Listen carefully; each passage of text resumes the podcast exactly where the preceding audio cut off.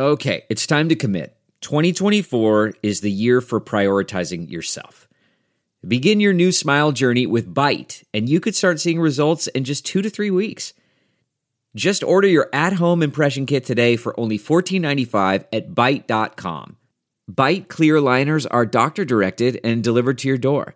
Treatment costs thousands less than braces, plus, they offer financing options, accept eligible insurance, and you could pay with your HSA, FSA.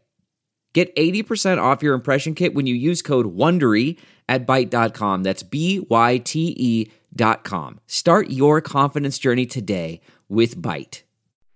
How do you pass up the opportunity to spit blood in Joan Baez's face? Face, face, face.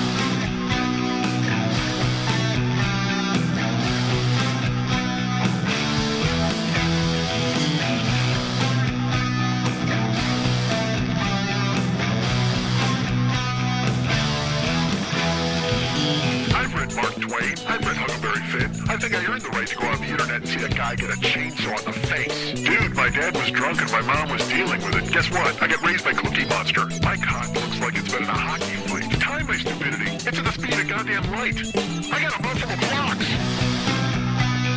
Hey, what's happening, Mike Schmidt, 40 year old boy podcast? Let me tell you this, folks, uh, and you can take this to heart and own this and keep this in your, your little lockbox forever. If you thought last week's episode didn't count, well, I'll tell you what, this, this episode truly doesn't count against your yearly data. Um, I, I this is I'm gonna you know what I'm gonna wind up just making a year of podcasts that don't count. Uh, which, which by the which by the way is my favorite Christmas special. I'm not gonna lie to you. I, you know, the year without a Santa Claus can fucking fuck off right out of here. It was the year of podcasts that don't count. Um, I wish I could explain to you what the fuck is happening because this is a podcast about my life, and the last thing you want to hear is me again peeling the onion on my brain. So I'm not going to do it. I'm not. I'm just going to tell you that uh, I'm, I'm. We're putting the show out again on a Thursday, and I I am uh, trying to figure out what the fuck is going on with me. And eventually we'll figure it out, right? Won't we do that? We'll sit down together around a campfire and we'll have s'mores with no marshmallows because I don't like marshmallows. But I, but there's nothing worse than uh, just chocolate on graham. I can't imagine a chocolate on graham s'more. It's not really a s'more. I guess that's a sore, you know, because the M's gone. Get the get the M right out of there. The take the marshmallow out of that equation, and you're just left with a sore, an open sore of graham cracker and oozing chocolate. Oh, put some Bactine on that because it's going to heal up pretty quick. But choke it down your throat as well. Oh, Bactine. Maybe I make a spore. We put, we substitute the marshmallow with Bactine, and we just go chocolate, graham cracker, and Bactine. Mmm, that, that's a delicious snack. Uh, my skull is uh, is constantly reverberating with things, and I don't know what to do. And I give myself permission to fail, and that's why we're putting this out again on a Thursday. Because yesterday I sat and stared at a microphone and thought to myself, you know what, I should do a show. And looked and stared. I even I didn't even stream yesterday. I was like, you know what, I got stuff I got to do. I got business. And then I wound up having a thing to do last night. I had a meeting, and uh, and then I'm here doing this. Uh, but I I'm not. You don't. This is not a week to tell you about my life. All right. So so let's do this. Let's let's you know let's do something fun. Let's have a fun exercise. Right. Let's do that. Let's. uh Maybe I'll make this a Twitch Throwback Thursday episode, depending on how much I can squeeze out of my fucking cerebellum and see what I can make you guys listen to. And then, uh, and, and look, I recognize how desperately close I am to losing all of you. I know this. I, uh, Eventually, you're going to tire of this. You're going to say, you know what, we can't be there and listen to Mike as he fucking shovels himself out of whatever grave he's put himself into this week. I don't know. Why did it take 11 years to get to here? I, I, I don't, because I'm alone. I think it's because I'm alone. Who knows? You don't care. Nobody wants to hear me do this. And I, I want to stop making myself do this. Let's not do this, right? Let's not. Let's just, Let's shake hands. Let's look each other in the eyes and just have a spore. Let's do that. Let's just get ourselves a goddamn spore. Spore? Why do I why do I call it a z? z? It's not an S. Uh, that's a Z. Oh my god, have I put a Z in there? Um, folks, let's have a fun exercise. Let's do that, and then we'll put in an episode that everybody used to enjoy from back when I was good at this. Uh, and I had I had all the potential in the world when I was looking forward in year one and going, oh, look at me starting a podcast and being an innovator. And now here we are in year eleven, and I'm also innovating again in year eleven by by not putting out podcasts in a timely fashion. Although I guess I didn't innovate that. I think everybody has perfected that over the years. I'm just catching on. That's a late trend I'm catching on to. That's me just surfing on the backs of people who've gone ahead with the hard work of never putting out a podcast on time. And look at me, I'm going. You know what? I can do the same exact thing after years of being diligent and making sure that I got this out because it was the only thing I had in my life. I've now come to the point where I, I can't even force myself to do that. I can't put a can opener into my fucking skull and crank it open and let ideas fly the fuck out because instead I sit here and I stare. I stare at Audacity. I stare at the gray, the, the endless gray area. Because right now there's blue lines. Blue lines mean there's a show being uh, produced, and that's fine. But when there's just gray area and you stare at it, just it's like looking at a blinking cursor. When I was a writer, when I was a writer back in the day, when I when I was, I mean, I'm still, I still write. I've written on occasion. I've written a tweet or two. I've written uh, a letter, an email, a letter, yeah, a letter. That's who I am. I'm John Adams. I'm just fucking. I'm handwriting calligraphically a letter to you and stamping it with wax and sending it off. Uh, I have to film a thing tomorrow, and I, I don't think it's going to be good. I, I'm very worried about it, but that's okay. I've I've committed to do it, and so we'll see what happens. Um, I know that seems vague. I have a buddy of mine who's doing like a documentary thing, and uh, and and it's and good for him.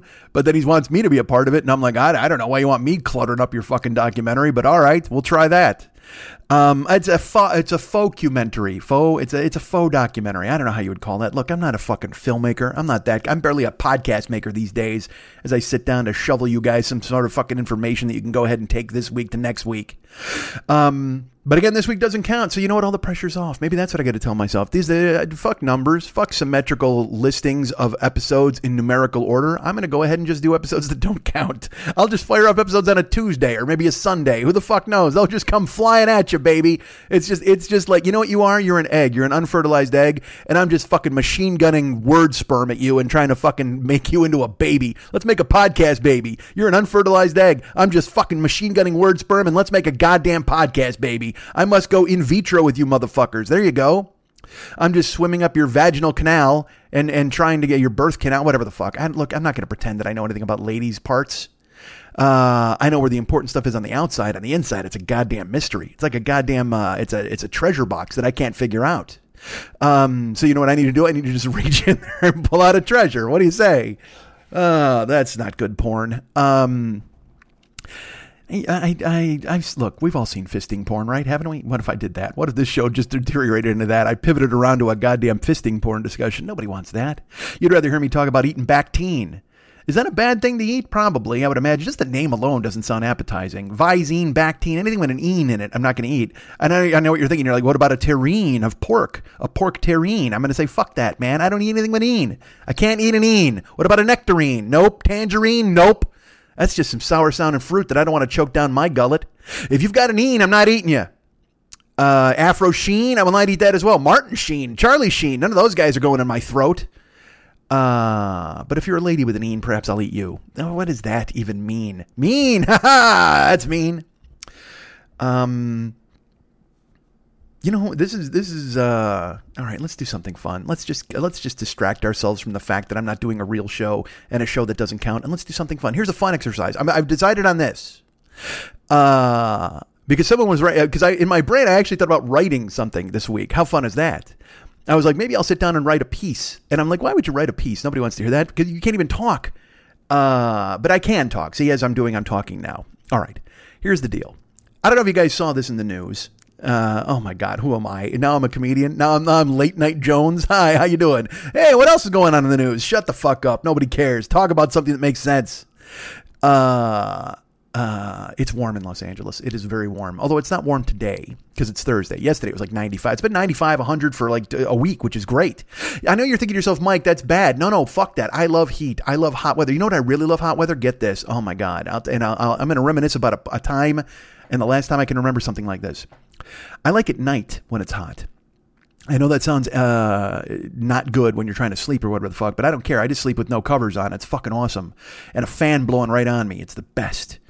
Uh, but I love when it's hot during the day, like 100 degrees, but then at night it only cools off to like 88.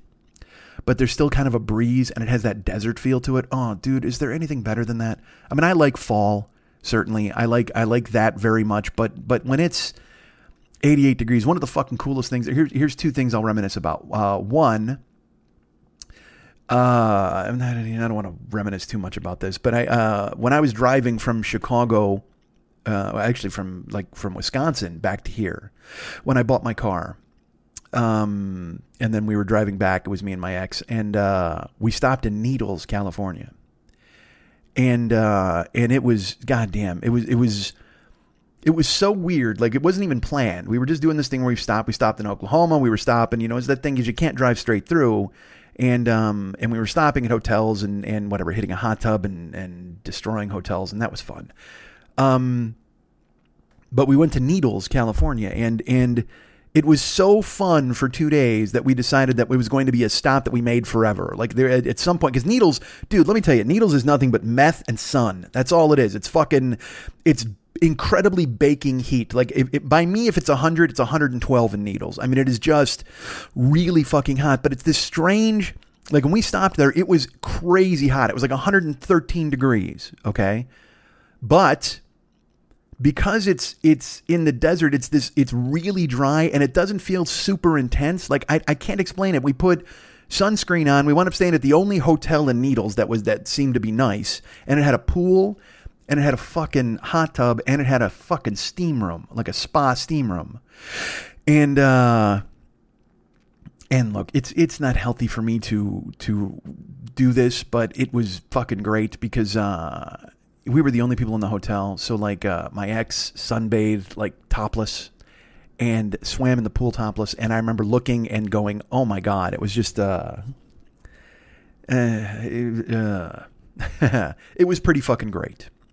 And uh, and we just laid out at the pool, and then we went up in the hot tub. And uh, because again there was nobody there, uh, there was stuff going on that probably shouldn't have gone on in the pool or the hot tub. But I don't, I don't. It was fucking. It was two days of that there was one restaurant in Needles that we ate at, we, and we drove around. We actually drove around Needles to look at all of the because it was that place where it, you know this if you live in Arizona, it's so fucking hot. All of the buildings are white, and everything is baked out. It's just the color is completely washed out of the entire fucking area because the sun has cooked it in such a fashion that you can't have any color, you can't have any expression. You don't want you don't want any anything at all to attract the the heat. So everyone paints their house with that like almost anti-radiation colors at that point because you're like, you know what, we got to do something to try to deflect whatever heat there is, and it's uh, it's just a fucking. It's a last chance opportunity that town. You know, it's a lot of fucking these these really small shacks with fucking window air conditioning units. And we drove around and we drove around the entire town because there's nothing there, man. And it was just that thing where you you just look and you think, man, the people here are on the run. Anybody who lives here is is you would never choose to live there. That's where you end up. My friend Sam used to do a joke where he said, uh, he, he said nobody nobody chooses to live in Blythe, which is a town that's on the way to Vegas. He says that's just where your car broke down and you got tired of waiting for parts. And so then you just decided to start a new a new life there. And it's and there's no doubt if you're in Needles, you are just uh I let me put it this way: if you live in Needles, I guarantee you that somewhere in the country if not the world, there is there is a warrant out for your arrest. There is something you've done something that you have to live on the surface of the sun in a shack with a with a window air conditioning unit, one restaurant, nothing else. It's literally just highway. That's it's just fucking highway. But we loved it. I mean, we it was so hot, and the hotel was nice, and uh, the room was nice, and the room the air conditioning was like fucking. It was. I think it was just the whole how perfect it was to be 114 degrees. It keeps going up one degree every time I talk. I recognize that, but it was it was just right in that area. It was it was in the teens, 100 and teens, and uh, you know, and 110 maybe, I, whatever the fuck. I didn't look. I didn't have a thermometer in my ass, uh, and and quite frankly, that over those two days, that's the only thing I didn't have in my ass. Ha! Brace yourselves. Um. Uh, that's probably a lie. Because right now, a lot of you are like, "Is he fucking serious? Is that a true thing?" Um, no, but I can I can remember,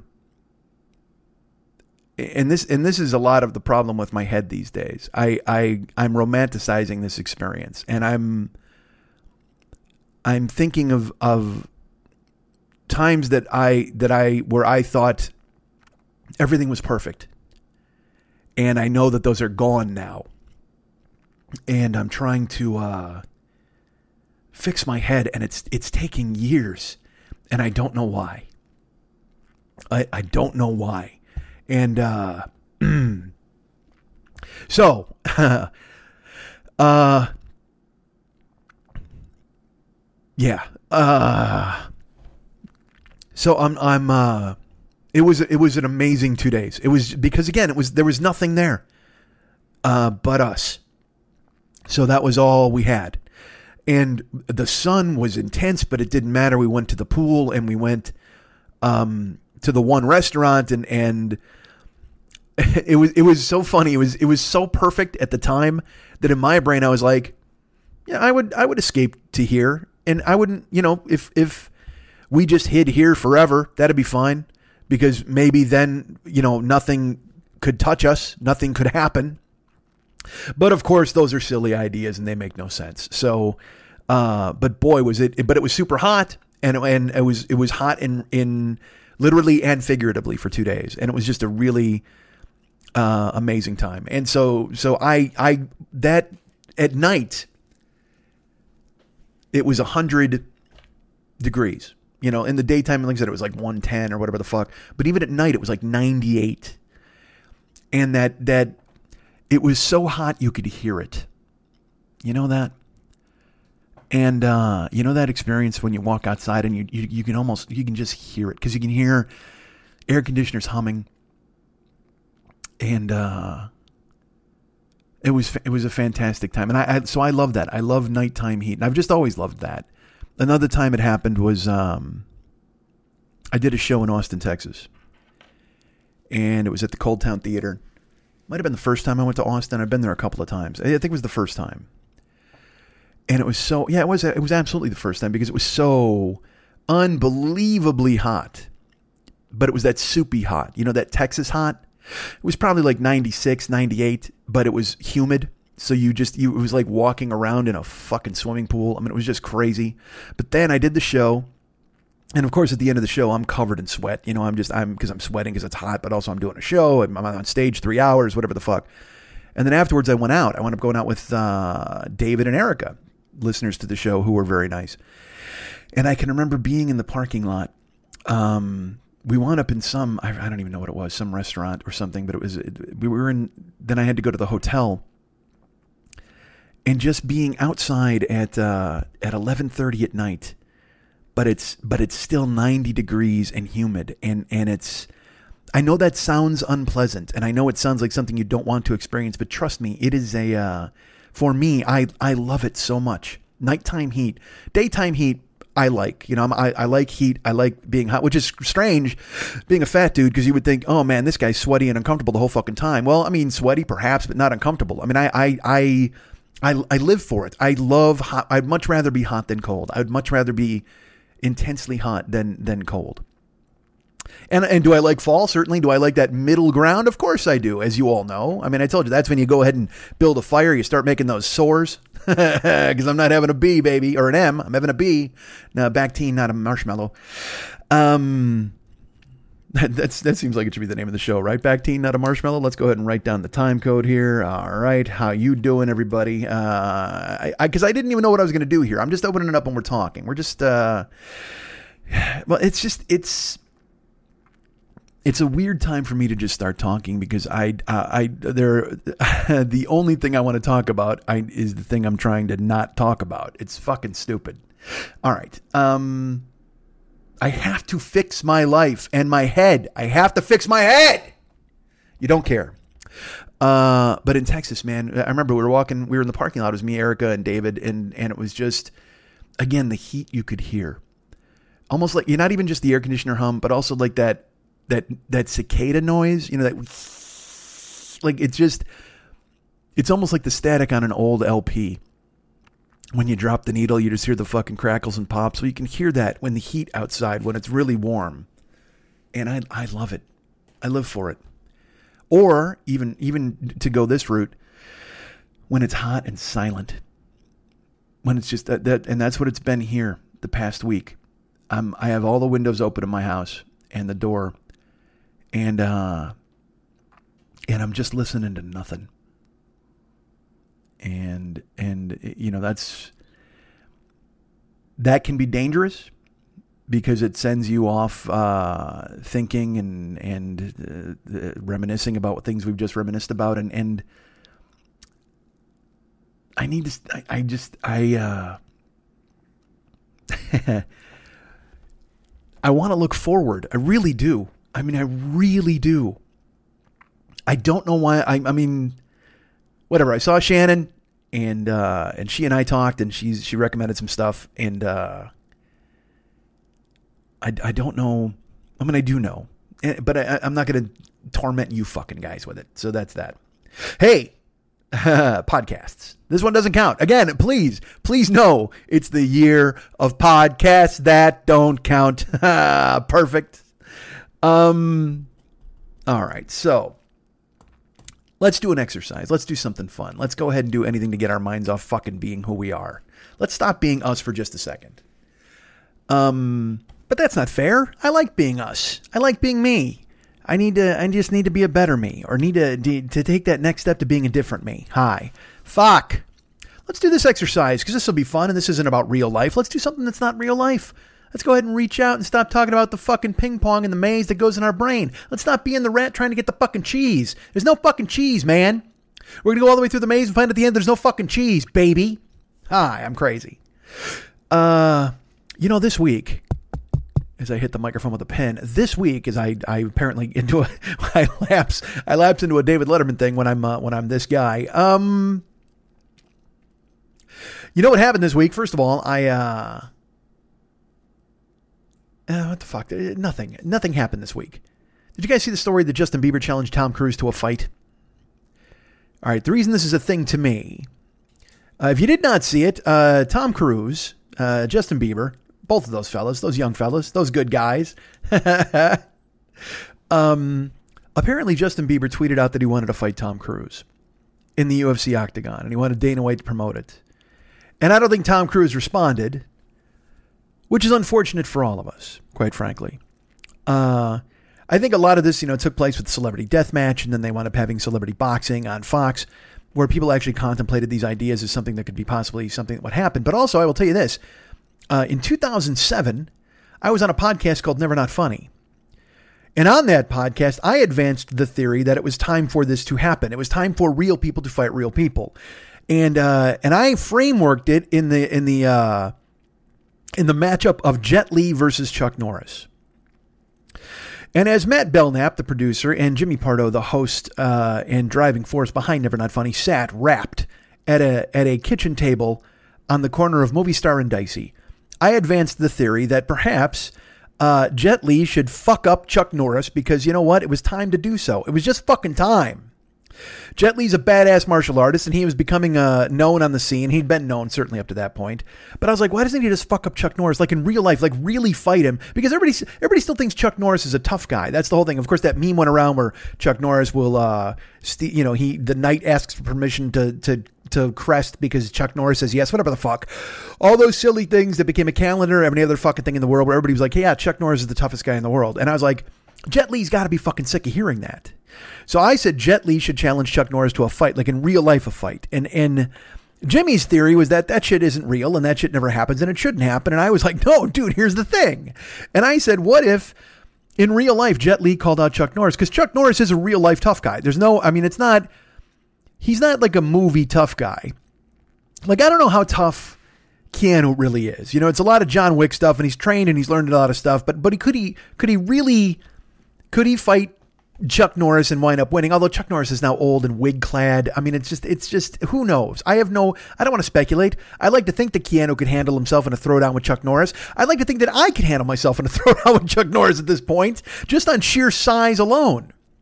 Uh, and also, he's an old man. He's doing push ups with a wheel. I mean, I know that fucking guy isn't going to fucking get out of his own way. And I wind up in a fucking fight. Maybe I'll just charge him and put him on the ground. See, that's the whole thing. You got to take him off his feet. We learned this from the UFC. The Ultimate Fighting Challenge had karate guys against boxing guys, against jiu-jitsu guys, against uh, uh, Joe Sando guys, against street fighting guys. Whoever the fuck wanted to enter this goddamn thing uh, was willing to do it. As a matter of fact, my, my friends, we entered me in in the second UFC. We tried. We sent in an application online praying that I didn't get chosen. Uh, but, but at the time, there was a thing you could fill out an application online in the early days of the internet, in the early days of the UFC, and and throw yourself in the middle of the fight. And we just thought it would be funny. We all we were thinking about was the entrances. That was it. The entrance to the octagon and and the decrees. All of these different things we came up with. The entrance music. That's the important thing to me in a fight. Entrance music and the entrance with me and my boys. Now, I, would I get into the octagon and get fucking ruined? Of course I would. There's a lot of there's a lot of mystery badasses out there who would fucking ruin you in a goddamn physical altercation. And the problem is now there's even more because of the UFC and because of Fight Club and things like that. Everybody has trained themselves to within an inch of being able to murder you at any second. So the good old days of just being able to get into a scrap with a guy and it lasts about 30 seconds and you either fucking take him down and knock him out or whatever the fuck. That those are long gone. Now I must say, violence. I've lost. Uh, I've lo- it's lost some of its sheen for me. I've talked about this before. In the last five or six years, as I've gone ahead and gone to therapy and learned a lot about myself and and uh, things, I've, I've become less keen to thinking about violence as a solution for anything. And and it, it wasn't ever a solution, but it was like whenever violence would happen around me, when I was bouncing or in a, in any public uh, area, I, I would I would want to get involved. I would want to throw myself in. I, I was in a huge gang fight in a theater once, but then I was in a mall and there was a fight that broke out. I was with my ex wife and we walked off the other way. I was like, and I felt so emboldened. I felt so empowered by being able to walk away from that situation. It felt great. And I can't express to you how different a feeling that was for me from the past when if there was violence, I had to be involved. And I'm not even, uh, how do I put this? I'm not even tough. You know what I mean? I'm not, I'm not, like if you threw me into a fucking like a, uh, I mean, I, I'm one of those dudes like I'm big. I'm not even. St- I might be strong from lifting, but I mean, I'm not tough or or I don't have technique.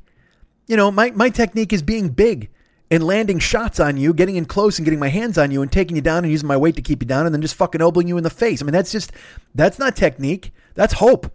That's literally hope that I don't get fucking pieced apart by leg kicks and whatever else the fuck you're going to throw at me, and I can get my hands on you. But also, I'm going to be 52 in July. I don't. I don't ever want to do that ever again. I don't want to fight anybody. I don't want to fight. I'm gonna, I, I'd love to go take jujitsu and I'd love to spar in class, but I don't ever want to fight anybody for violence. Here's why. I'll tell you this. I see this stuff um, online now, and a lot of it has happened with social media. And uh, there's some, I don't know, some rapper. I don't even know the fuck he is. The baby. maybe that's his name. I don't know. But I saw a clip where he's like in a jewelry store and like two dudes roll up on him with their phone on and they just start talking shit to him because I guess he's proclaimed himself super tough online and like, yeah, you know, he's roll up on me and you'll get the strap or whatever the I don't know, whatever these fine gentlemen have gone ahead and had discourse about. Uh, but he's basically proclaimed himself that he's he's ready to fuck anybody up at any time.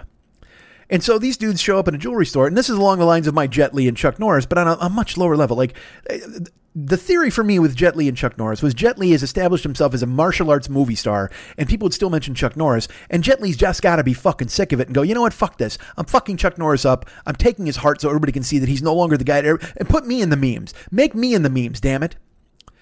And uh, and so I speculated that if Chuck Norris was at Fridays having lunch, and then he was to look out the window, and there was Jet Li who just pulls up and gets out of his car in like the Jet Li uh, in the uh, Bruce Lee tracksuit. The uh, the the gold, you know, like the the bride wore it in Kill Bill. The yellow tracksuit with the black stripes.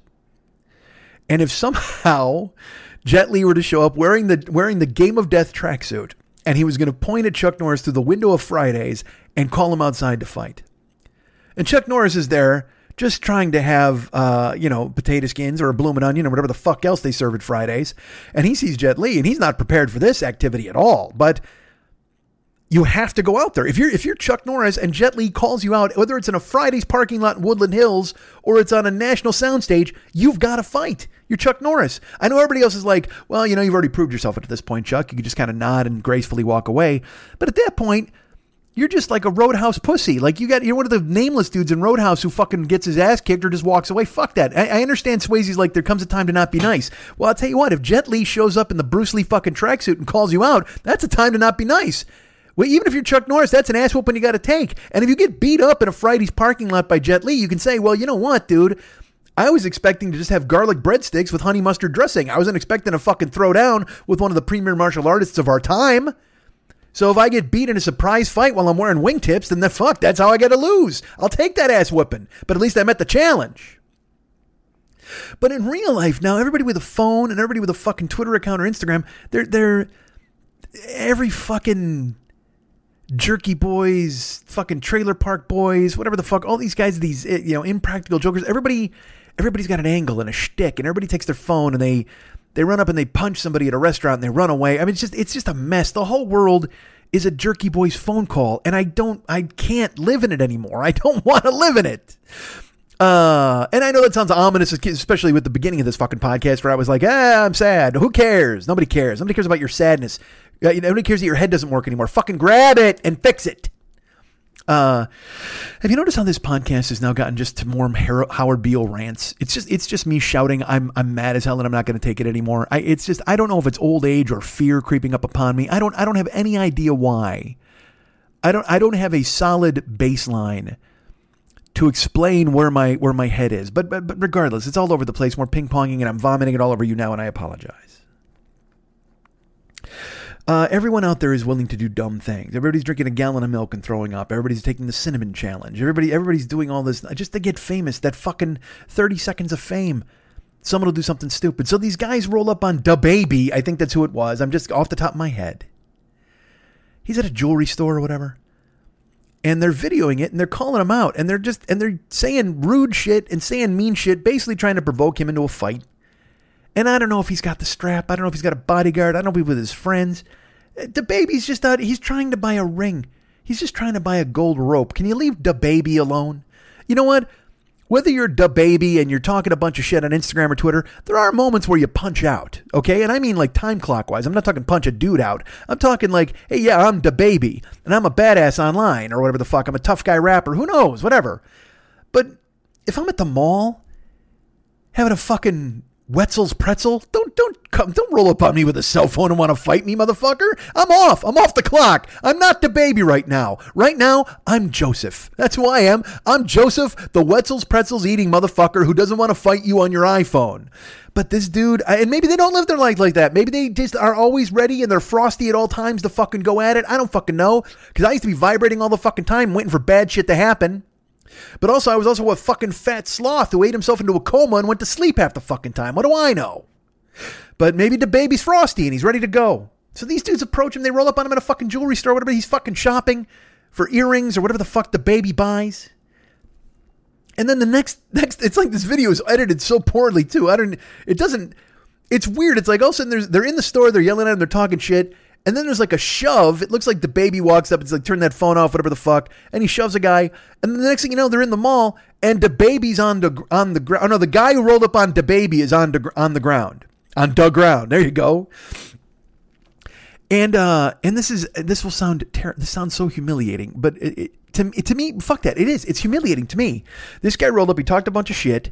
And then he's laying on the ground outside the mall. And you can see he's been hit. I mean, he's out of it. And his fucking pants are down.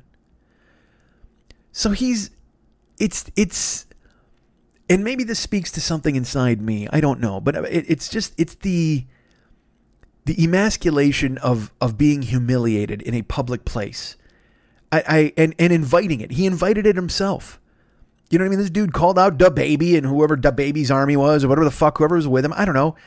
But then they knocked this dude down and then his pants came off. And I don't know if they took his pants off like as a way to humiliate him or or he was wearing like kind of those low riding pants and they fucking slipped off when he got his ass kicked. I don't know, but he's just if you're in the mall on all fours and crawling around in your underwear and they're filming you and making fun of it, that's just that just strikes a note inside me this this like prison note this emasculated toxic masculinity just I, I don't i don't i don't know how to explain it it just it, it almost makes me physically ill watching it happen. Like, and I'm a guy who loves violence. I love the UFC. Uh, but but guys beating a guy up in the mall and taking his pants off, that's just you're now you're literally like two steps away from getting raped at that point. And it just and maybe that's why that's what it feels like inside me. And I'm a guy who this uh, this all right, look, and I won't go into this. I don't want to trigger warning anybody. I'm a guy who for some reason uh, and I've talked about it on the fucking show before and whatever the fuck. Like I, I, I live in unbelievable fear of prison rape. I know it sounds ridiculous. I'm not going to prison. I don't want any bad. I just read a story that in California, not not in Los Angeles, but in California, like murders in county jails have gone up like 300 percent. And the reason is because the jails are so overcrowded. They're putting murderers and felons in county with guys who like use the stolen credit card. So then these dudes get locked in for the night and they try to go to sleep and then they're in the fucking cell with a murderer who who might be mentally ill or, or, might be just a fucking bad guy.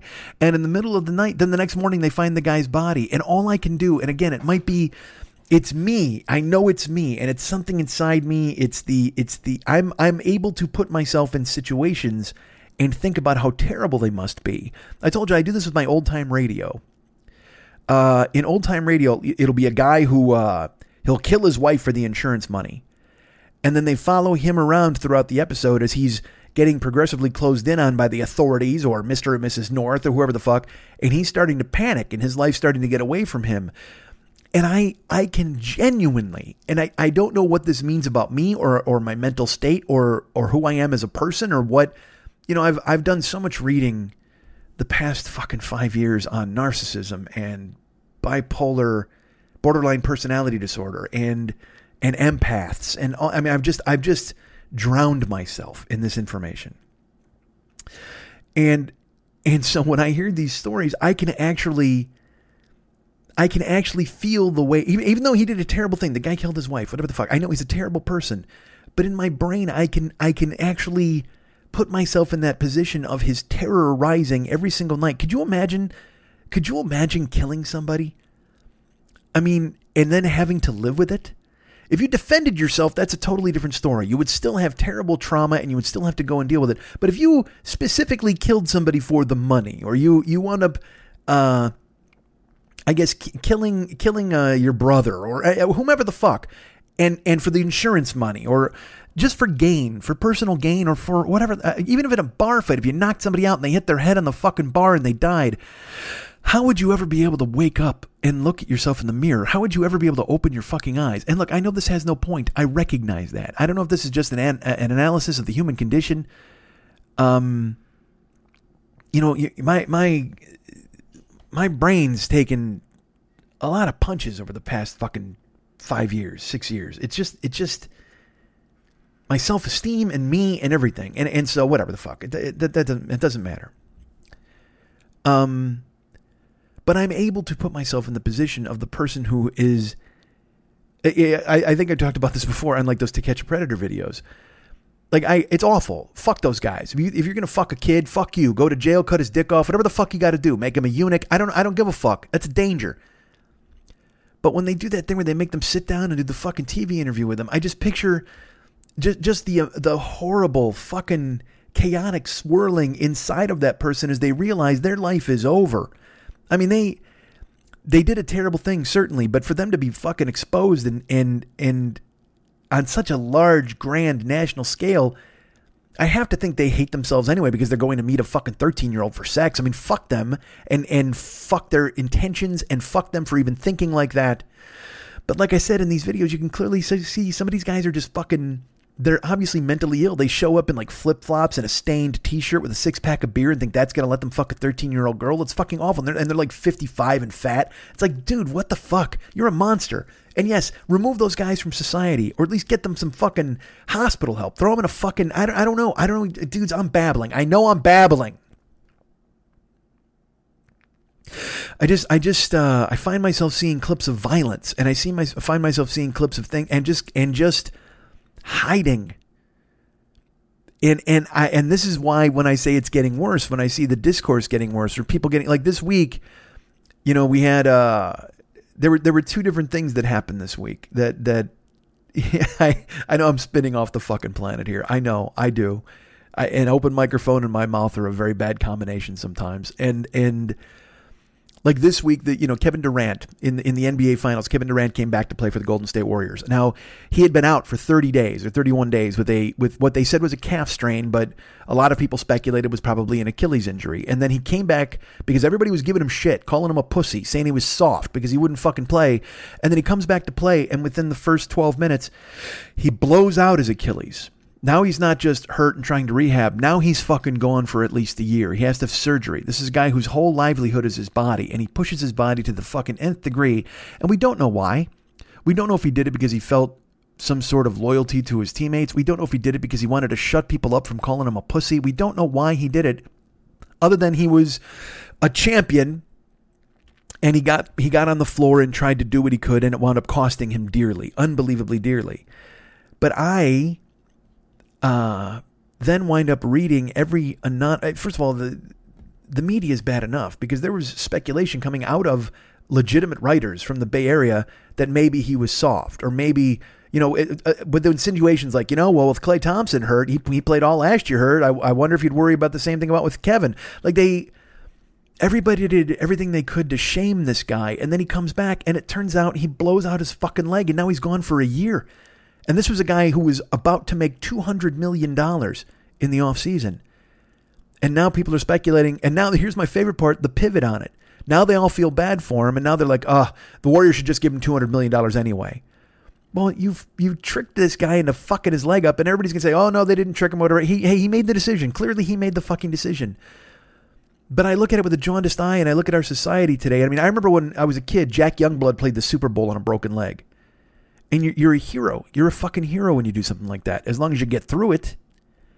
But if you blow out your fucking leg, everybody looks at you as just just like, "Oh well, next man up." That's always the the the the, the mantra uh, well, you know, he tried. He went out there and he gave it a shot. But now, like I said, it's so speculative that everybody's like, well, should the Warriors give him all this money anyway? Another team should go ahead and pay him. Certainly. Well, it's like he's going to be 31 with a torn Achilles. I mean, this guy fucked himself up. He really cost himself in the long run. You can't just, and people aren't just going to be charitably giving money out to, to this guy in the offseason, but I feel like he was almost bullied into playing. And I know that sounds ridiculous, but then reading again all of these people who don't care about him afterwards. Ah, well, that's the dangers. You know, he gets money to play a kid's game. That's what happens. Sometimes you get hurt. In fuck you, you fucking gas station attendant.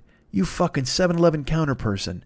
You fucking investment banker. Whatever the fuck you are. How, how dare you tell somebody how to live their life and act and perform and and then and then basically them when they fucking wind up getting thrown onto a trash heap because again these people will chew you up and spit you out people chew you up and spit you out I don't know what I'm talking about. I really don't. David Ortiz is a baseball player, and uh, he was shot this week in the Dominican Republic. And it was a, you know, someone said it was a robbery and he was shot in the leg. And then it turns out when you see the video, that looks like a hit. Like someone just came into the bar behind him and shot him for, no, for what looks to be no reason. But now I guess they're arresting people and they're arresting. They've got seven people arrested and it was a conspiracy and there was a whole group plan to shoot David Ortiz. And then a newspaper in, in England is saying it's because David Ortiz was possibly having an affair with a drug dealer's wife. And, uh, and, and again, I shouldn't care about any of this. But I read about it and then I dive in. Again, I shouldn't read the comments and it's my fault. But reading people who are saying, ha ha, he deserved it. Or, uh, Yankee fans are like, ah, I, I, always knew this was a bad fucking guy. He can smile and pretend to be a good player, but he's still a fucking shitbag. And and just just the level of can't can't you can't you feel bad for a guy who got shot? Can't you feel bad for his family? He has children. Can't you feel bad for his wife who let's say there's any truth at all to the story we heard. Well, now she's been humiliated on a fucking international scale. And you don't have to date, hate David Ortiz to feel bad for her. You can feel bad for her and for the kids. You can feel bad for the whole situation because it's a fucking tragedy. You don't have to sit there. Who sits there? Who types responses where they make fun of a guy who got shot because of the actions, of the choices he may have made? I, I just don't. I don't. I find myself so disillusioned and I shouldn't be. There's no reason to be. There's no reason to be involved. And I keep telling myself, you know what? Just live your life and fucking pull yourself out of this fucking spiral and don't, don't, don't do that. But it's also because, you know what? I could very easily fix my life. Not very easily, but I could fix my life. I could grab what I'm doing and, and change the course. I could grab the, the, the steering wheel and pull my plane up out of this fucking spin. I, I'm 51 years old and I'm still ruled by a mindset and emotions that I had when I was 13 or 10. I, I, I've gone to therapy for five years. Is it six now? I don't even fucking know. I was seeing a therapist once a week, and now I see her twice a month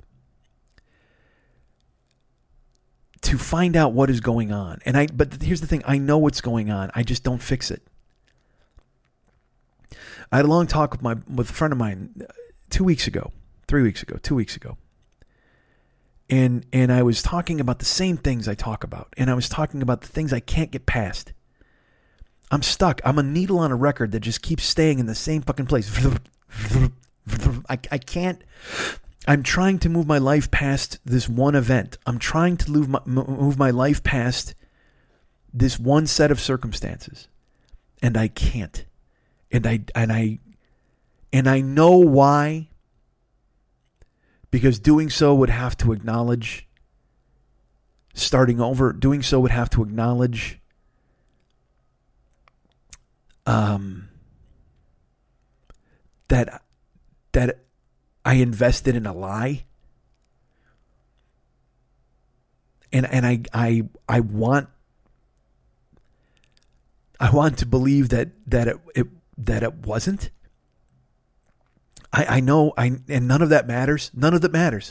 To, I, I, you care, everybody cares, and and you're all out there and I find you and I and I find you sometimes late as I'm finding you again for the second week in a row. And then you find me, you write me, you you do what you can for me and I appreciate it.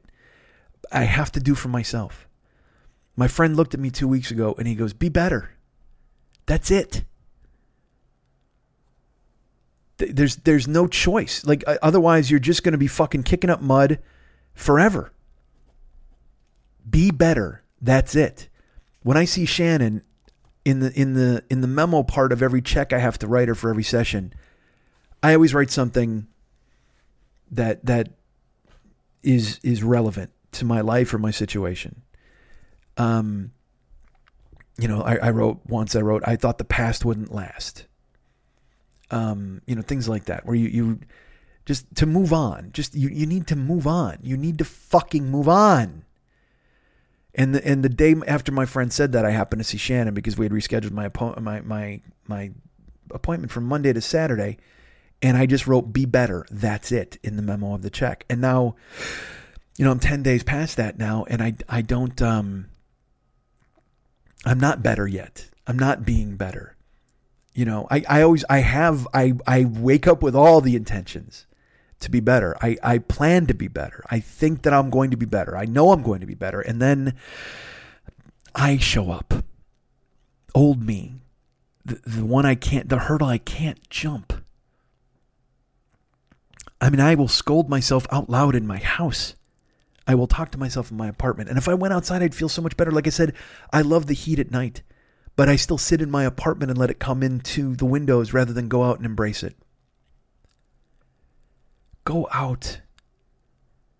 You know, I still go lift. I go to the gym three times a week.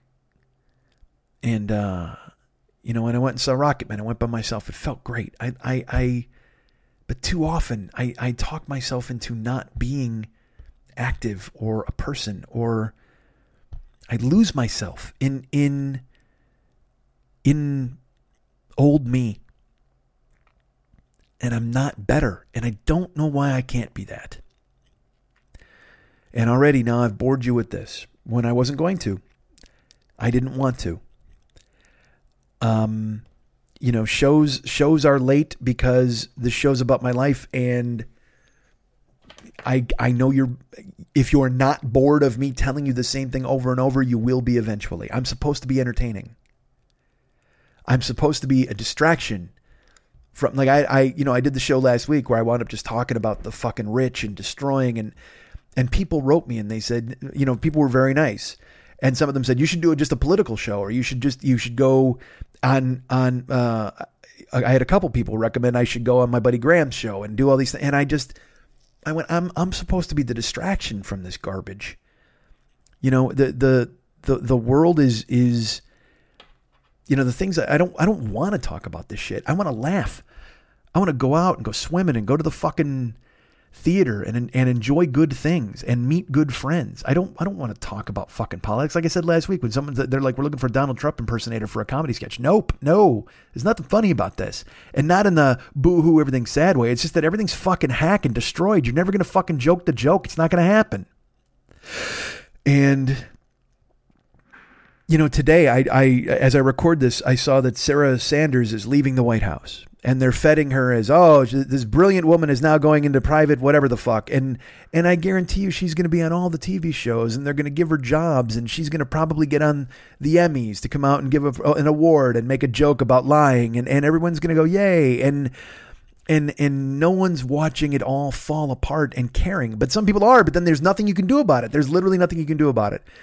Yesterday I again, I don't want to get into this, but yesterday Trump says he would he would still accept information from uh, uh, Russia or a, United States, you know, some compromised enemy or whatever the fuck. And then today they went, yeah, no, he didn't really say that. No, he did. We saw it. We have it on video. Yeah, nah, he didn't. No, no, but, but we did. We have a video. And you want reporters to just go, we did. We have a video. We have a video. He said it yesterday. He said it.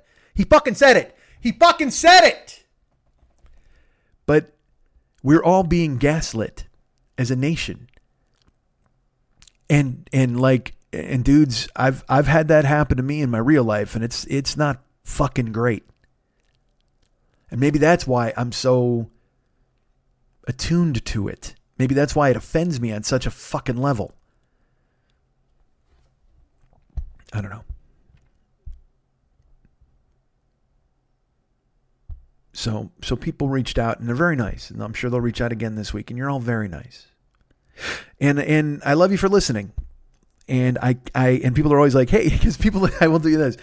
Whenever I have these fucking shows where I fucking fall apart, people are like, hey man, it's important for us to hear those because there's a lot of us going through that same thing.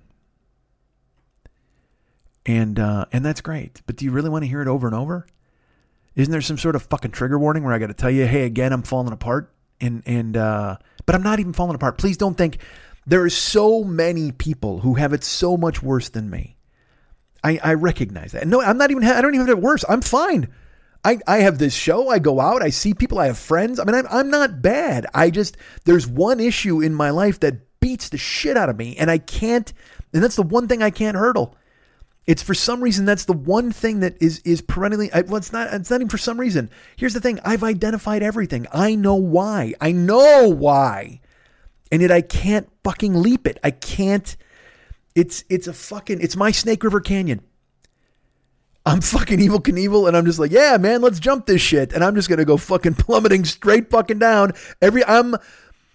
I'm I'm Charlie Brown, and this this issue holds the football, and I continuously tell myself, well, it's fine, we'll kick this motherfucker now, and it gets yanked the fuck out. But the problem is, I'm also Lucy holding the football. Imagine, imagine if Charlie Brown had to hold his own football and kick it and kept fucking falling on his ass. That's me. Nobody's holding the football. Nobody's tricking me into doing this. I'm the one. I, have I've, fuck. There's not even a football. I tell myself, yeah, no, do this. It'll be fine. And then you do, you go, oh, okay. And then you just you step on your dick and you fucking fall down. Jesus Christ, you don't care. You shouldn't care, but you do care. I know. I love you. Thank you. But you care. Everybody cares. And eventually I will I will bring you entertainment again at some point in my life. Eventually. Next week. you know what? These shows that don't count, those are the shows that that you you're, they're not entertaining. If you ever see if there's no numerical value on the title of an episode, please know you're going to be swimming in this kind of fucking soup again. God damn it. I I don't know. Justin Bieber challenged Tom Cruise to a fight this week, and like I said, I I, I laugh because it's because it. You know why I laugh more? Because it probably could really happen. Like if Tom Cruise said, "Yeah, I'll fuck you up," the two of them would fight, and it would make millions of. dollars. I'd watch it. I'd fucking watch it. I'm not gonna lie to you. I mean, I've watched worse fights. I watched CM Punk fight in the UFC. I watched a fucking Boston cop fight Kimbo Slice. I mean, who the fuck cares? I've watched YouTube videos of Kimbo Slice. I saw the baby kick a guy's ass in a mall and take his pants off. And then I saw it again. There was another another fucking Twitter row between guys. And I don't know if they were rappers or whatever, just fucking tough talkers, who knows? But it was the same thing where like a dude wound up in a fight and then he's getting his ass beat and his pants fall down and then they they filmed him and they and he he had patterned boxers on and they were like, uh, "Oh man, he shit his pants. He doodled his pants," and they and they filmed it and they put it online. So then this guy, I don't know if again he has street cred or whatever. I don't know, but he had to put out a statement that said he didn't shit his pants. That that was the pattern of the boxers, and I'm like, your your life has fallen completely apart if you have to put out a statement on Twitter that you didn't shit your pants. I, I, I mean, don't even get in a situation where you think this. You know what? Literally, any situation you get into, folks, anything. If you're in a grocery store, somebody cuts in front of you in line, and you go, "Hey, man, I was in line," and they're like, "Hey, man, fuck you." Think for a second. Just think. Well, all right. I mean, this is this is I'm a I'm I've been aggrieved by this person, and certainly they. I could do something here. I could escalate this. I could keep talking because I do this on the road now all the time. In LA, people will cut me off, and I, I I had a guy the other day in traffic, and he fucking rolled his window down, and he's trying to yell at me at a streetlight. and I'm like, I'm not rolling my fucking window down to talk to this guy because what's going to happen? Either because here's the thing, this guy's going to say a bunch of terrible shit to me, and uh, and I'm I'm I'm either going to smirk in his face or I'm going to go, "What the fuck is your problem, dude?" And then he's going to keep yelling, and then he's going to drive away. He's going to drive away. There's not, there's not going to be any satisfaction out of that. I'm not going to I'm not going to get to tackle this guy and pin him to the ground and press my forearm into his fucking windpipe until his eyes start to bulge and he starts to wonder about what mistake he made by challenging me to get out of my fucking car and ending his fucking life on a goddamn sidewalk in the middle of the day. I'm never going to get that satisfaction. I'm never going to get to see the look in his eyes when he realizes, oh man, this was a fucking mistake. Because he gets to drive off. Because people, that's what they do now. They might have done it forever. It just might just be in my face more often. I don't know. I don't know. But if you are ever in a situation where somebody cuts you off in traffic and you think you're going to fucking swear at them and flip them off, why? Why?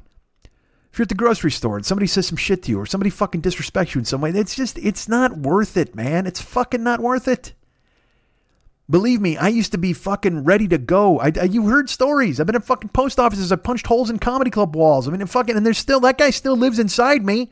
He's ready to come out at any time. I have to work really fucking hard to make sure he doesn't. But man, I, I I don't. If you're ever in a position where you're like, hey, you know what? Best case scenario, I beat up another human being, and then I have to deal with that later in in my darker moments, I have to remember knocking teeth out of somebody's fucking head. Now, granted, they certainly did slander me or did whatever they needed to do to me, and and and I got my I got my revenge. I got my comeuppance. But still, did you? If you've ever had to physically unleash yourself on somebody, it's not. I I think about it now, and I'm like, and it exists inside me. It does. It it absolutely does. But also, I never used to think of consequences before. Now I think before any time I'm ever going to fight somebody, before any time I'm ever going to fucking launch myself, and believe me, you'll call me on this in six weeks when I talk about almost fighting a dude at a store. I know you will. I know you will, and, and good for you. But I'm going to always, from, from now on, I'm going to think about the fact that a guy had to put a fucking statement out on Twitter that said he didn't shit his pants in the fight with unidentified Twitter guy. I, I mean, and also the the the faux import of your life that anybody would even care if you shit your pants. That that you really you have to put a statement out to what your followers, your subscribers, your the people who are like ah ha ha we we loved you, but then you shit your pants and now we hate you because you're dumb. I mean, it's just it's just this is a goddamn word salad without dressing. I totally get it. I don't I cuz I don't know what to bring you this week.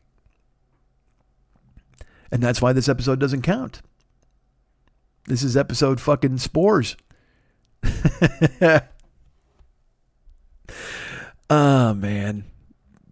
I would pay to see Justin Bieber, Bieber fight Tom Cruise. So then the meme went around and everybody's just like, you know, uh Tom Cruise is 31 years older than Justin Bieber. So then everybody's like, what what celebrity 31 older 31 years older than you would you fucking fight? You know, there's that scene in in Fight Club when they're like, "Who would you fight?" And and fucking Ed Norton's like, "I'd fight Shatner." And Tyler Durden wants to fight fucking Abraham Lincoln or Brad Pitt. We, they're both Tyler Durden. Spoiler alert. But he says he wants to fight Abe Lincoln, and uh, Abe Lincoln's such a great choice, by the way. That, that's that's an underrated choice in that movie, man. That's a fucking great choice. Um, but I so then I was like, all right, yeah, they're like, what celebrity would you fight that was 31 years older than you? And, and I'm like, all right, well, fuck this. I, I I actually thought about it. I'm like, all right, well, it's so that's the thought exercise I will bring to you. Who would I fight? What, ep- what, what, uh, even though I told you now that I'm shying away from this sort of thing, but if I had to, if I was called out Bieber style by one of these fucking celebrities, who could I handle in a fight? I have a top 10 list. That's right. I've actually written a top 10 list of who I could fucking fight. What celebrities that were 31 years older than me, along the lines of Jet Li calling out Chuck Norris at a Fridays. If I was going to call somebody out, who would I call out? You know who's number one on this list? Joe Don Baker. That's Buford Pusser from Walking Tall. And here's what I say to you he would fuck me up in a fight even to this day. He's in fucking Cape Fear. He's like a tough guy detective. I can't fucking fight Joe Don Baker. He's 31 years older than me. I think he'd fucking ruin me. I can't handle that fight. Joe Don Baker beats me, pants me. I shit my pants getting beat up by fucking Buford Pusser. Now, look, that's one ass whooping I got to take. But I can't handle Joe Don Baker in a fight. Number two, Dean Stockwell. Now, I probably got a big size advantage on Dean Stockwell, but he's wiry and he's fast. And also, you saw him in Blue Velvet. He's just as fucking nuts as Hopper. And he's got all that. That's the thing. You can't underestimate anybody who's nuts. Anybody who's got some fucking weird past. Like Stockwell used to hang out with Nicholson and those fucking guys. He's probably got some weird Roman Polanski tricks. And that's all I need is to get my ass beat by Dean Stockwell and he fucking buggers me in a goddamn hot tub against my wishes. Fuck that, man. Not a fan. Trigger warning for that as well. So that's Don, that's Don Baker and Stockwell. They fucked me up. You know who else I looked up? Louis Gossett Jr. I don't even think I need to elaborate. Do you think I have a chance in a fight with Louis Gossett Jr.? That guy would mayonnaise me into fucking next week. I get fucking ruined by the Iron Eagle. I got no chance with Louis Gossett Jr. Number three, Louis Gossett Jr. Number four, Bruce Dern. Bruce Dern looked frail in Hateful Eight. He looked frail in that other fucking movie he made. But I was behind Bruce Dern in a casino and he's got height on me. I think he's actually taller than me. He might be 6'3. I'm 6'2. And I know he's all bent and gnarled and fucking ready to go at any time, but I gotta think he'd go out in a blaze of glory in a fight with me and he'd fucking ruin me. He'd knock every tooth out of my head with that fucking weird look on his face.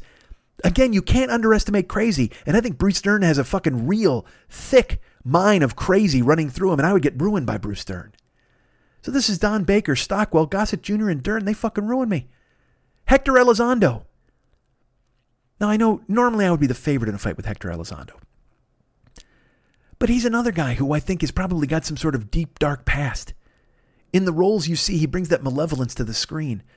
Whether he's in Pretty Woman or, or uh, wasn't he in fucking, uh, maybe I'm mixing him up with Edward James Olmos. Edward James Olmos, you know what? Edward James Olmos played that math teacher, Jaime, whatever the fuck, and he looked like he was playing Hector Elizondo.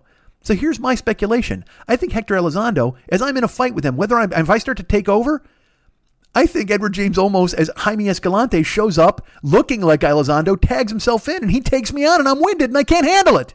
I get beaten up by the fucking tag team of Elizondo and James Olmos. So that's fucking four guys, five guys I can't beat. Number six, Kris Kristofferson. Now, some of you might think to yourselves that I could handle Kris Kristofferson in a battle just like you thought I could handle Hector Elizondo. But I've got a theory the theory is that I love Kris Kristofferson so much that I couldn't land a punch. He was the rubber duck in Convoy.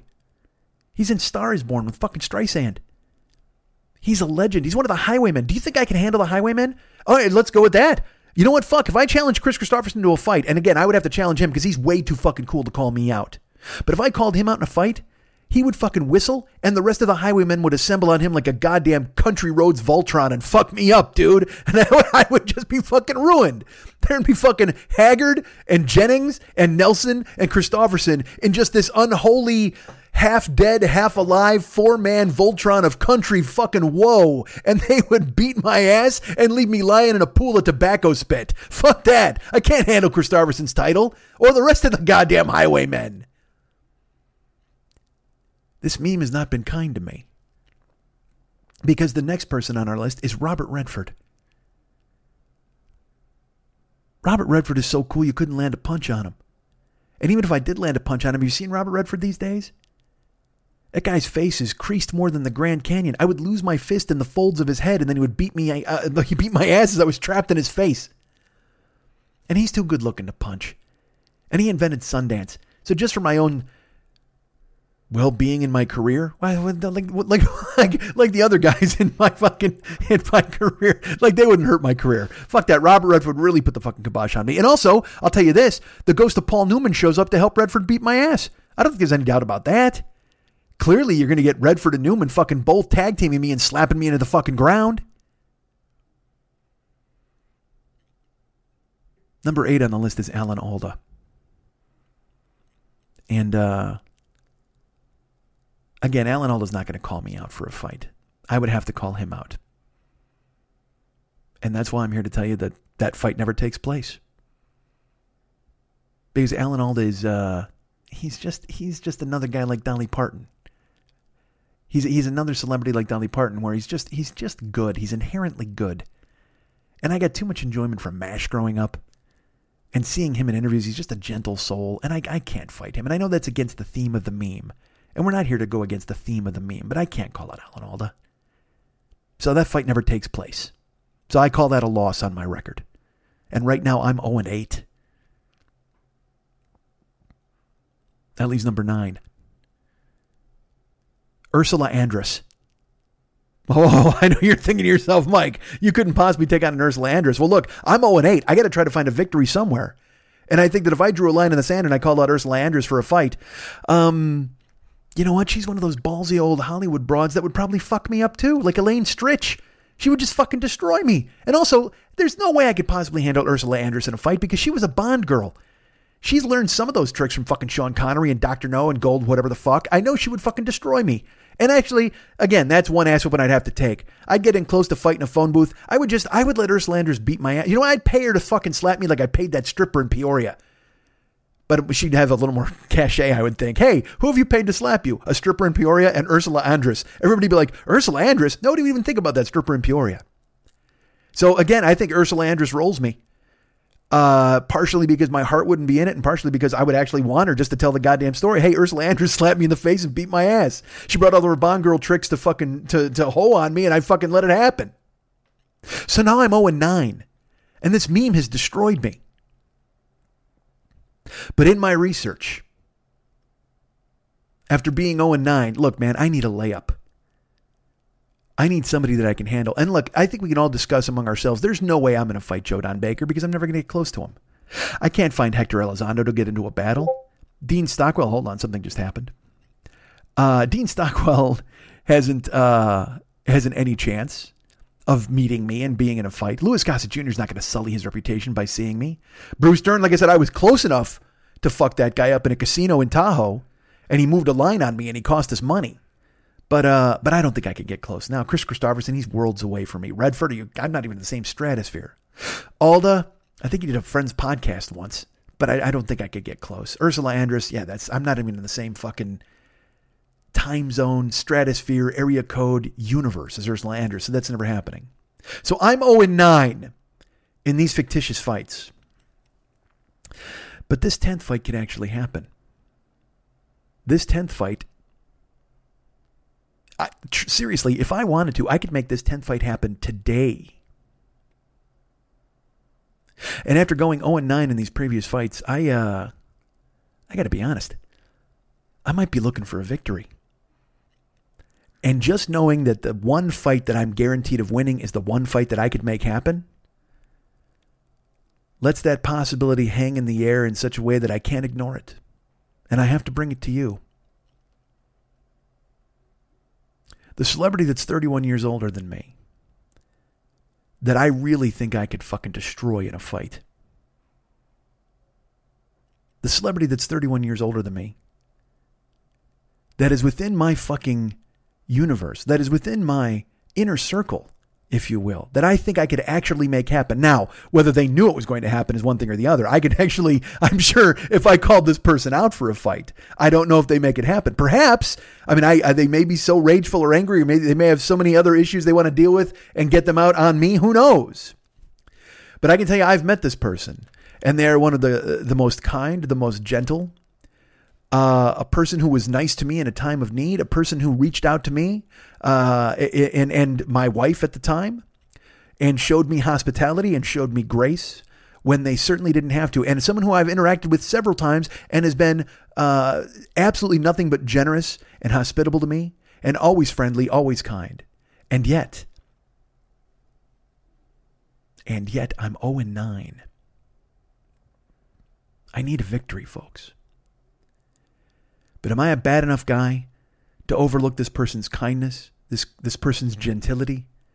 Am I am I a bad enough guy? Am I so desperate for a win to make this meme work for me that I can call out this person and overlook the fact that they have done everything they can to make me feel comfortable in their presence every time I've met them?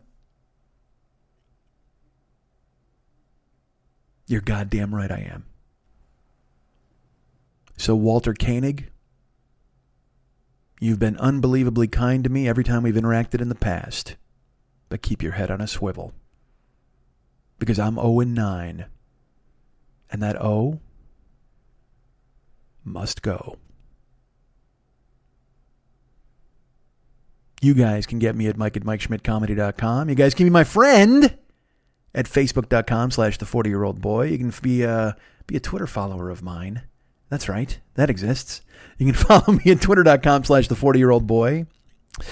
Uh, what are there? What other other places? I'm at Instagram. I'm there. I'm at Snapchat. I'm there at Mike40YOB. I'm on the PS4 network at Mike40YOB if you want to be my pal on there or send me a note or a message.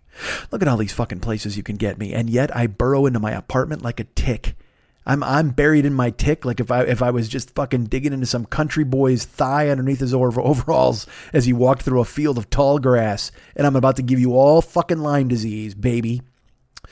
Uh, Ryan Dirks does all of the cool ass fucking web stuff for our show, and I got to contact him. I got to contact everybody. I got so much shit I got to do. And there's another thing. I, I I hide under the coats. My fucking coats are mountainous.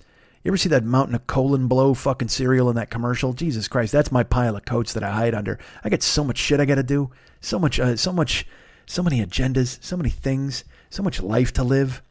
And yet, and yet, and yet. Uh, Ryan Dirks does the web stuff. Find him at facebook.com slash Ryan Dirks and tell him he's cool. And of course, David Hernandez does all the neat stuff for this uh, show regarding music and uh, and artwork. And I will tell you this: you know, he hasn't done any artwork uh, for a long time for reasons. Uh, but he's now uh, he's going he's going to be doing more little Schmitty artwork going forward, starting this week, I believe. I hope we'll see. Uh, but it will not be obviously if you look at your little window right now in your iTunes. There's me. Hi, uh, that's a picture of me. Somebody said it was a good picture of me, so I decided to use it. So why not? Um, but the artwork that David does will be generated after he hears the show and then it'll go up on the YouTube clip, which will go up on the weekend. So uh, if you want to see new little Schmitty artwork, it'll be exclusively on YouTube. Uh, lurking every time you go ahead and play this on YouTube, you'll hit, you'll see it or you'll see whatever it is, and that's fine and that's cool and that's uh, going to be great. So. Uh, as I said, that's at his discretion. I assume he's going to do it this weekend, uh, but also this episode, he might listen to it and go, "Dude, I can't. What am I going to draw you falling apart?" And he might. Who knows? Um, but David is a, you know, if you want him to do work for you, first of all, let me tell you this. You want to be his friend at facebook.com slash David Mex Hernandez. And uh, and if you ever want him to do any artwork for you, you got to got to be his friend there because you can go through and peruse all of his uh, folders. He's got uh, the amazing artwork he's done for this show. He's done all sorts of artwork in the past, and that's all stuff that you can go ahead and find there at his facebook.com slash David Mex Hernandez photos section. And uh, also, he has a closed group on Facebook you can join. It's called "That's Dumb, This Is Dumb, You're Dumb, I'm Dumb." I think. I think it's that might be too many dumbs, but you can go ahead and become a member of that. What you need to do is uh, you you know ask him to join, and then he asks you three questions, and you have to answer those questions. You become part of the group, and then you can see all sorts of amazing artwork he's created for that group. He's he's came he's come up with different characters, new characters. Um, you just get an idea for what what kind of a talented guy he is. I mean, you get an idea every week here, at least because you hear the music. Certainly, you used to see the artwork, but now you hear the music.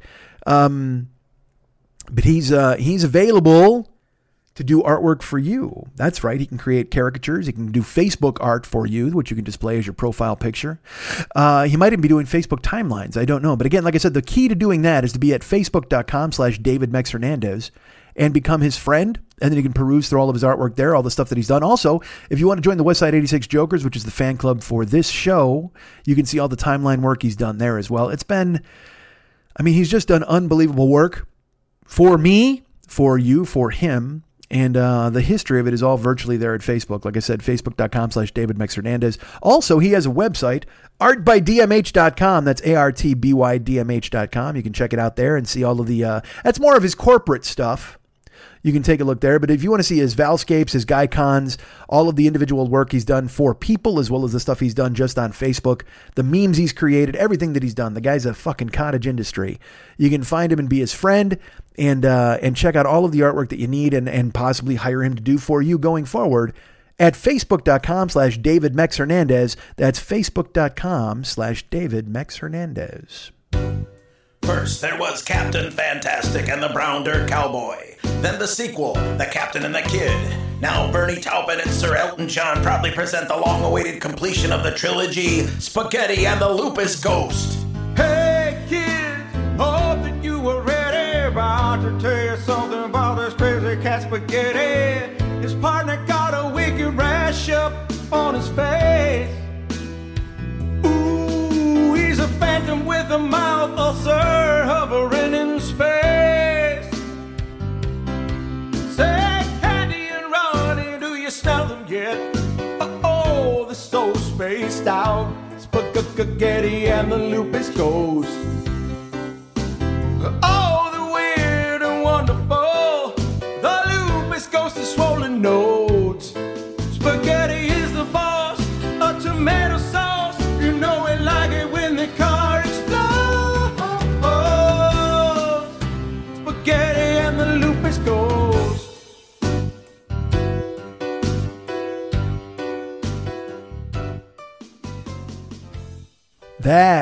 the song I should have played last week when I talked about Rocket Man. Uh, it was funny because David has done a version of uh, "Sorry" seems to be the hardest word, but it was on a it was a recording he's done 20 years ago, maybe. I have it on cassette, and then I wound up making it, you know, whatever. We ripped it and we put it in my iTunes. And I wrote him last week and I said, "Hey, look, can I use this version?" Um, because I did a lot of talking about Elton John and Rocket Man. And uh, he didn't get back to me, so I built the episode because I, you know, we were running late last week, just like we're running late again this fucking week. And then finally, I put up the episode, and then he called me. He, he texted me back, and he's like, "Hey, dude, um, you know, I, I'd prefer you didn't. Uh, if you want to, go please explain that it was recorded in an apartment. You know what I mean, with no studio or anything. And and I would have, but I mean, I understand. I believe me, I respect. Uh, if he doesn't want me to use it, I'm not going to use it. But then he's like, "What about spaghetti and the lupus ghost?" And I'm like, "Ah, fuck! I totally forgot about that." So that's what you just heard now. Uh, and again, I will use it to serve as a reminder that you should see fucking Rocket Man because it is goddamn fantastic.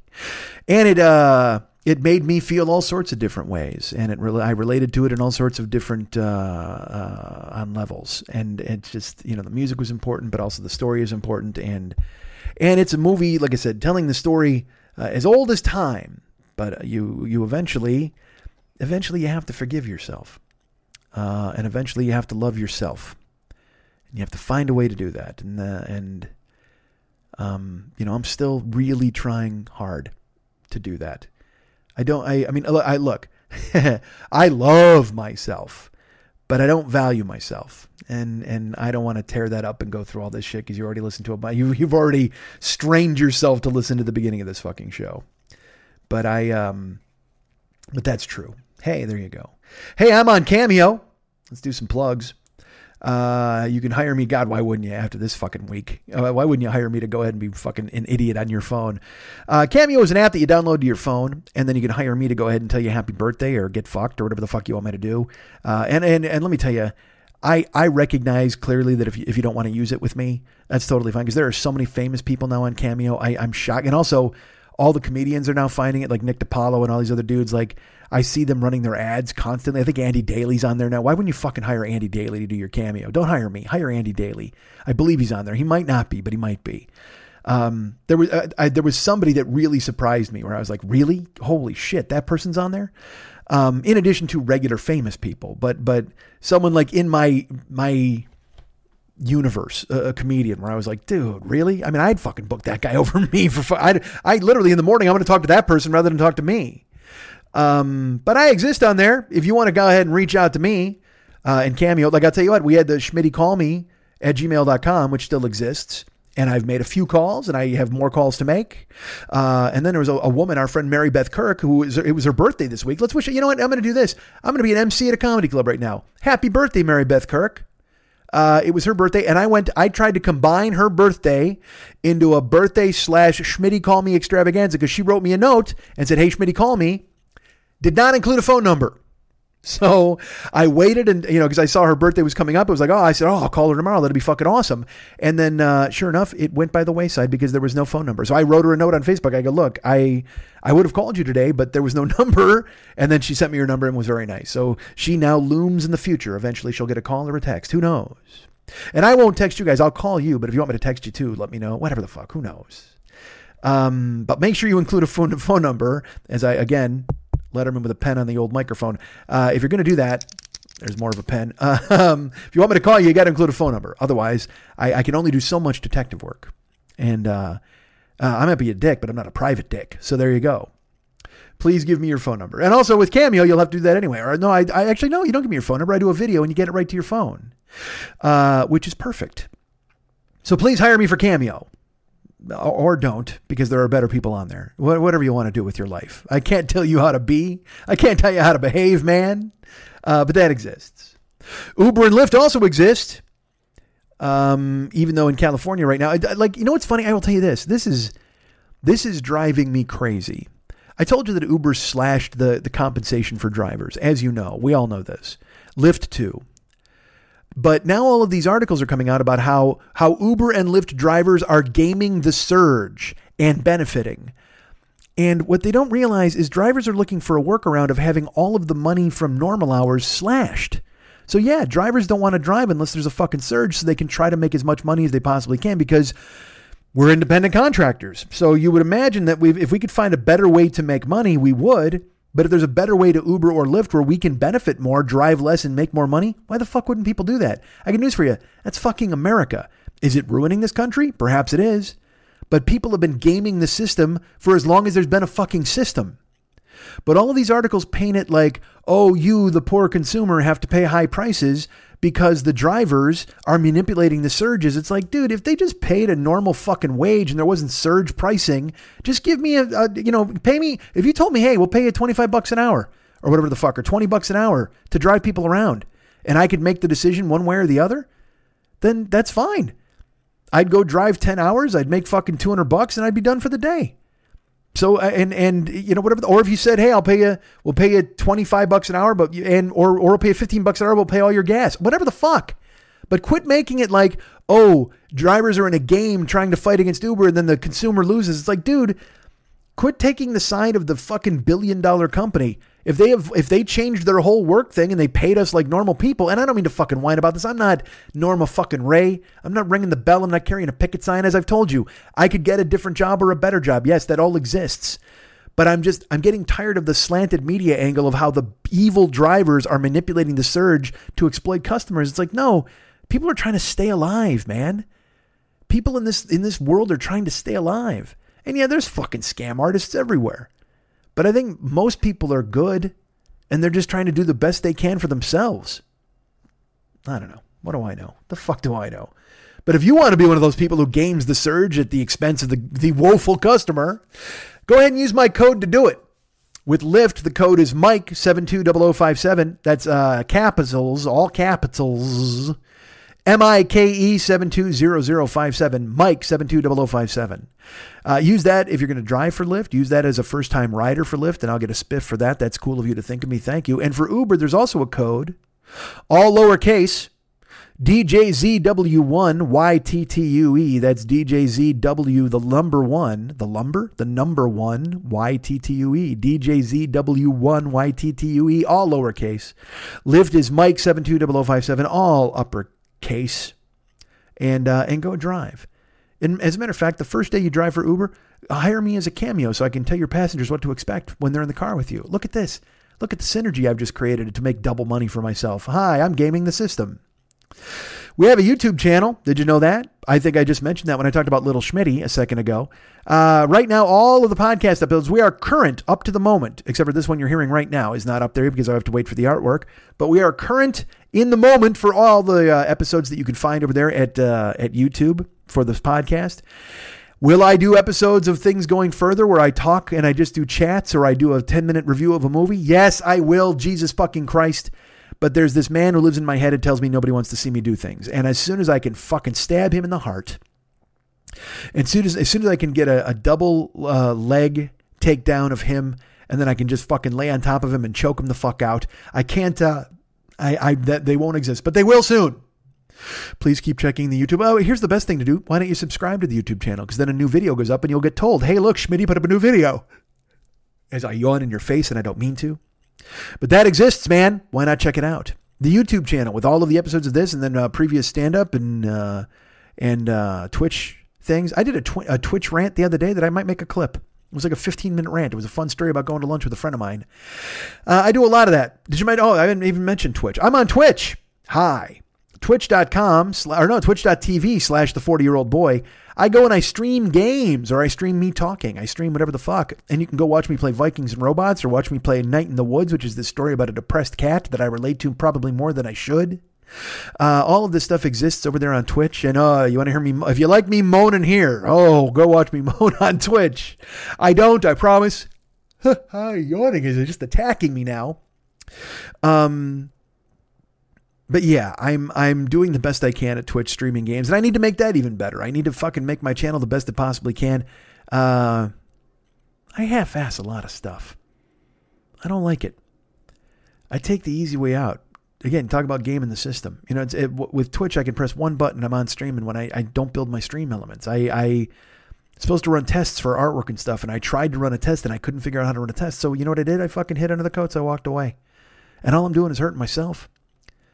All I do with everything is hurt myself. I have to figure out a way to stop hurting myself. Is there a way I can stop hurting myself? Let's do that. Wouldn't that be great? And I don't mean harming myself in a physical way. I'm not that guy. That that it never reaches that pitch.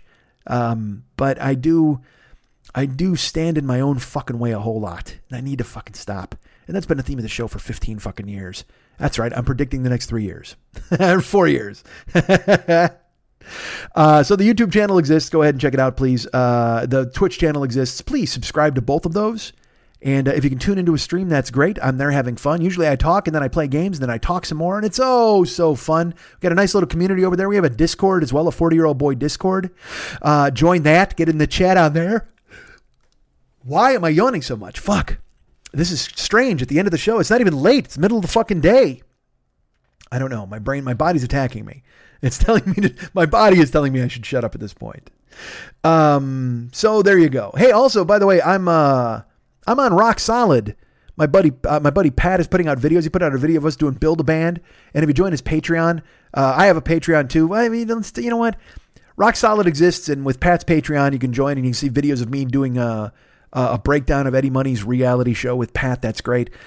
But I'll go ahead and pitch my Patreon this week. My Patreon exists. Um, it's strange for me after doing a show of this quality to tell you that you should support it, but it, it exists out there if you want to. It, uh, it supports me in my endeavors of Twitch and everything else, and and I'm, you know, and and I'm trying to be better. That's it. So Patreon exists if you want to be a person who goes ahead and joins that. Go to MikeSchmidtComedy.com. We've got the. Uh, the merchandise page, which is the Joe Business page, and there's the Amazon link on there. If you use the Amazon link, that also supports the show. You're going to be shopping at Amazon anyway, right? Well, we get money, they get money, you get stuff. Everything you buy, everything you go ahead and click, everything you go ahead and click through. If you go ahead and use our link, we get a, a little spiff for it. It helps this show. It supports in such a way uh, that it costs you nothing, just like on Twitch. If you want to subscribe to my channel with Twitch Prime, if you're an Amazon Prime subscriber, costs you nothing, gets me some money, and uh, and keeps me afloat, which is really all we're trying to do at this point. Is try to stay afloat. I would love to prosper. Wouldn't that be great if I could get out of my own way and prosper? But instead, we're settling right now for staying afloat. So if you can do that for me, that'd be great. Use the Amazon link. It's available right now at the Joe Business page on Mike Schmidt, uh, MikeSchmidtComedy.com. Uh, click through the merchandise page, and there it is right there, lurking. Click on the Amazon, then you're shopping. We get money, they get money, you get stuff. And it exists, and it makes me happy, and it makes you happy. And uh, thank you for supporting as much as you did. We have a sponsor for this show. We always do. It's our good friend Fearful Jesuit over there at the Paranoid Strain podcast, which is available in the iTunes store. Uh, why wouldn't you go ahead and download that right now? The, uh, the iTunes store exists. It is the Paranoid Strain. Go subscribe. As a matter of fact, you're subscribing to all these other things. Subscribe to him. Subscribe to me. Subscribe to us. Subscribe. Uh, well, he's not us. I'm not on his show, but the Paranoid Strain podcast exists. Now, last month, the previous show was about assassinations. Well, this month's show, and I told you about it last week, uh, it's about the JFK assassination and it is it is fucking information dense. It is it is a guy leaving no stone unturned, including the stone that was thrown from the grassy knoll that exploded JFK's head. That's right, I enter my own entrant into the own uh, JFK conspiracy theory. Shot by Oswald, hit by a rock. That's what happened to Kennedy. You see that part where his head back into the left, back into the left? Somebody threw a smooth stone so quickly it exploded his head, and it made Jackie's pillbox hat unwearable from that moment on, baby. Um, you can write our friend, Fearful Jesuit, Paranoid Strain at gmail.com. The Paranoid Strain at gmail.com. Is it the Paranoid Strain at gmail.com or Paranoid Strain? Fuck. I'm pretty sure it's, yeah, now, I, you know what? I have it. Fuck. I don't have it written in front of me. Um, is it here? Hold on, let me find it. I must have it. Where is it? Damn it. The paranoid strain at gmail.com. That's my guess. The paranoid. Write him a note. Tell him how much you love the show. Uh, and I don't want to give too much away. Again, like I said, when you listen to this episode, uh, first of all, I was blown away. There's actual audio of Oswald. Like, I didn't even know that existed. And get this Oswald actually got on a fucking television show to debate a guy. I, I mean, then, like, how how hard up are they for TV? We've talked about that before. When we said Jack LaLanne is on there doing fucking high yahs in the middle of fucking nowhere, teaching you to do jumping jacks. So they were willing to put basically anything on fucking television, including a nutbag like Oswald, who got on TV to debate a guy. Um, but this episode is is just a tour de force, tearing apart the JFK assassination. Like I said, it uses uh, the source material. It uses Bugliosi's book. Uses another book that I don't want to say. Um, whatever. I don't want to give too much away, as I've always said. But uh, here's something I, I and listening to the breakdown of that day. Oswald's in the book depository. He shoots Kennedy. He leaves. He goes home. He changes clothes, and then uh, I, he goes back out. Why the why the fuck is Oswald going back out? What are you doing? Why are you going back out? You're home. You made it safe. You've you've defeated the big boss. You're in a video game. You've defeated the big boss in Kennedy and getting through. You've avoided all traps. You've made it back to home base, to headquarters. Just fucking relax. You know what? Have a sandwich and a cool drink. You just murdered the president. It's okay to just fucking take five minutes off, but no, he throws new clothes on and he heads back out into the world. What the fuck, Oswald? What are you thinking? You made it back to your place. Uh, you've got to listen because you've got to hear Jesuits. He does a lightning round where he he plays. How do I explain this? You know the JFK movie by Oscar uh, Oliver Stone. It's funny. Jesuit keeps talking about what a brilliant movie it is and how it's full of complete horseshit. Like he's like, it's, it's the most beautifully well made horseshit he's ever seen in his life. And then he does a lightning round where he plays all of Kevin Costner's closing statement, and then he stops it. He'll like he'll buzz in and stop it, and then he'll debunk everything that that Costner says. It's it's it's beautiful. I mean, it's just, you know, just this fucking teardown of the entire scene. But I will say this, and this is where I have a beef with Jesuit, because uh, there were three hobos arrested in Dealey Plaza. Okay. And uh, in Costner's statement, he talks about how uh, these three hobos were arrested. And then Oliver, Oliver Stone uh, in the script says they disappeared and nobody ever sees them again. And in the lightning round, that's where Jesuit buzzes in and he stops and he points out the fact that, in fact, these, uh, these transients did not disappear. A journalist finds them a year after the movie comes out. Okay. A year after the movie, he finds two of the hobos alive. And, uh, and then he finds a sister of the third one because the third guy died. Okay. Now, Fearful says that they were interviewed by a, a reporter a, a year after the JFK movie comes out as as a way to debunk the the Costner scene. And uh, Fearful Jesuit says that it, it was debunked because apparently this reporter got them to admit that basically they really were just hobos. They were just three transients in Dealey Plaza. They were arrested and they were let go on their. So in reality, they were arrested and let go on their own recognizance. They weren't. They didn't disappear. Just nobody ever thought that they were relevant to the story until fucking JFK went ahead and threw it out. Or I'm sorry, uh, uh, Oliver Stone threw it out there, and everybody else was like, "Oh, well, this is the, ah these hobos. They disappeared. The disappearing hobos, the magic hobos, like the magical bullet, whatever the fuck." And so Jesuit goes, "Look, man, they were fucking hobos. They came out a year after. A journalist finds them. Two of them are alive. One of them is dead. He talks to the sister of the dead guy. None of them had any connection." They were all just hobos that were rousted in Dealey Plaza because you know why? They took out hobos when the president was coming to town. They didn't want JFK to feast his presidential eyes on filthy hobos in Dealey Plaza, and I can't blame them. However, however, folks, in debunking this, Fearful Jesuit actually says the phrase, well, they were hobos. And uh, clearly, they had nothing to do with this because a reporter found them and he uh, he talked to them, and they had nothing to do with this. And then Fearful says, I'm not going to identify them here by name because they had nothing to do with this. So why should they be dragged in? Well, listen, sir, if you're here debunking any sort of people thinking about a conspiracy theory and yet you refuse to name names, you refuse to name names, sir? I put it to you, fucking fearful Jesuit, that perhaps you are part of the biggest conspiracy yourself. Perhaps you are doing nothing but adding to this conspiracy theory by not naming these hobos. Are, what are you protecting, fearful Jesuit? Let me ask you this. Who are you protecting? Did they get to you, sir? Who got to you? Was it Joe Pesci in a wig? Was it Kevin Bacon in a wig? Was it Kevin Costner in a wig? Was it Oliver Stone in a wig? Was it hobos in a wig? Who in a wig pinned you to the fucking wall and made you fucking not identify these people, sir? Sir, again, how dare you? How dare you d- go ahead and not share this? in- If you had this information, why wouldn't you share it? See, all you've done in your debunking is refuse to debunk. And so I'm here to debunk your debunking, sir. I'm here to tell you that there is no way.